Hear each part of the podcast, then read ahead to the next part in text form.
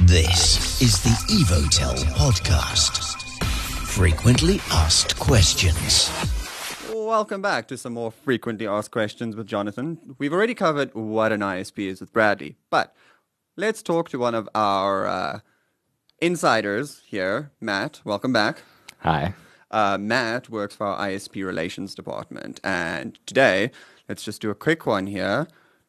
ISP relations. Why do we even have that department at Evotel? Let me set the foundation here. So the difference between us and an ISP is uh, internet service provider, ISP, provides the internet of our network. So, as Bradley already explained, the difference between the two, we are the infrastructure company. We provide the network. So we're like a highway; they are the cars. Exactly. Oh, wait. Exactly that. Oh. So, I am the communication channel. ISP is the communication channel between every service provider on our network and Evotel. So, So every time I tell a client, I will send an email off to them for you. I'm technically sending it to you. Yes, you send it to me, and then I have all of the connections in every service provider. So if it's a billing query in a certain service provider, I send it to that direct person. Uh, perfect.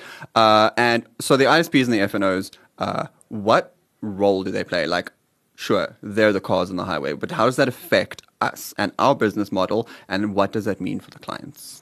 So for when you say clients, the internet service providers are Evotel's clients. Yeah. The clients for the internet service providers on our network are the day-to-day end users. Yeah.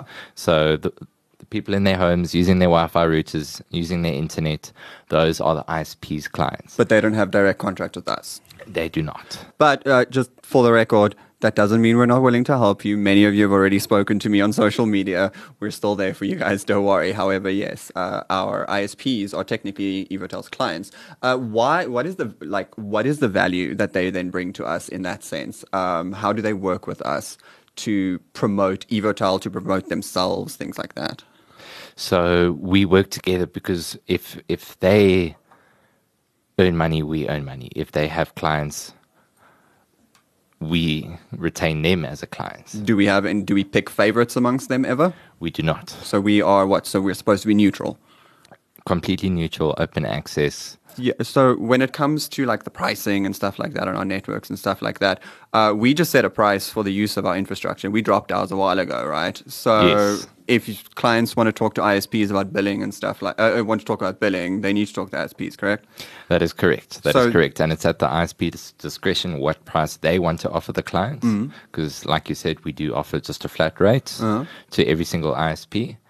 And um, then it just it's just a case of competitive pricing on the ISP side between each other, what they want to offer the clients. So since we can't make any recommendations uh, for an ISP in this sense, I always like to tell clients that they should go check out um, the social media pages of the different ISPs and things, just so that they can get an idea of like like what the customer service is going to be. Any insights you could give, or Yes, I would say do your research. I would also say that often, oftentimes it's quality over the price. So you can pay for a good service or you could get a really good deal. So it's just about doing your homework. well, then, thank you very much, Matt.